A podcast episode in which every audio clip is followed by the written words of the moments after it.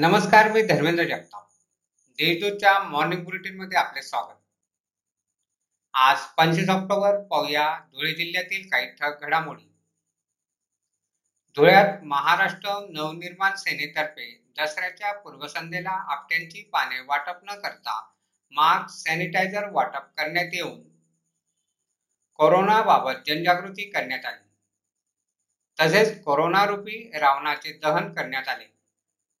यावेळी देशात सुख व शांतता लाभू देण्यासाठी प्रार्थना करण्यात आली. साक्री तालुक्यातील सुकापूर आश्रमशाळेचे मुख्याध्यापक राहुल कापसे यांचा मृतदेह लाटेपाडा धरणाच्या उजव्या कालव्याजवळ शनिवारी पाण्यात तरंगताना आढळून आला. ते गेल्या चार दिवसापासून बेपत्ता होते. याबाबत पिंपळनेर पोलीस ठाण्यात प्रथमदर्शी अकस्मात मृत्यूची नोंद करण्यात आली आहे. शिरपूर नजीक असलेल्या बिजासनी देवी मंदिर परिसरात गेल्या दीड महिन्यापासून बिबट्याचा वावर होता. बिबट्याने काही जनावरांवर हल्लाही केला होता. यामुळे भाविकांसह नागरिकांमध्ये भीतीचे वातावरण होते.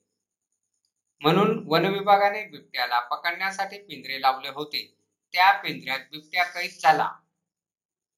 धुळे शिरपूर सोंगीर आणि बेटावर येथील बालाजींचा रथोत्सव कोरोना महामारीमुळे रद्द करण्याचा निर्णय जिल्हा प्रशासनाने घेतला आहे.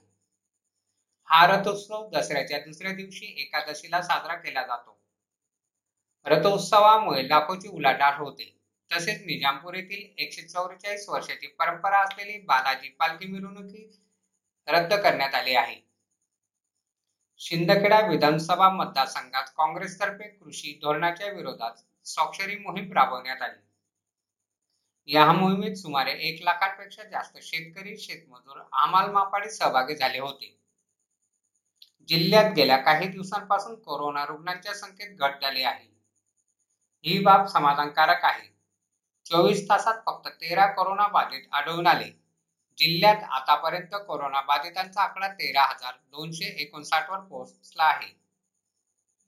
अशा आहेत आजच्या टक घडामोडी सविस्तर बातम्यांसाठी वाचत राहा देशदूत आणि ताज्या बातम्यांसाठी भेट द्या.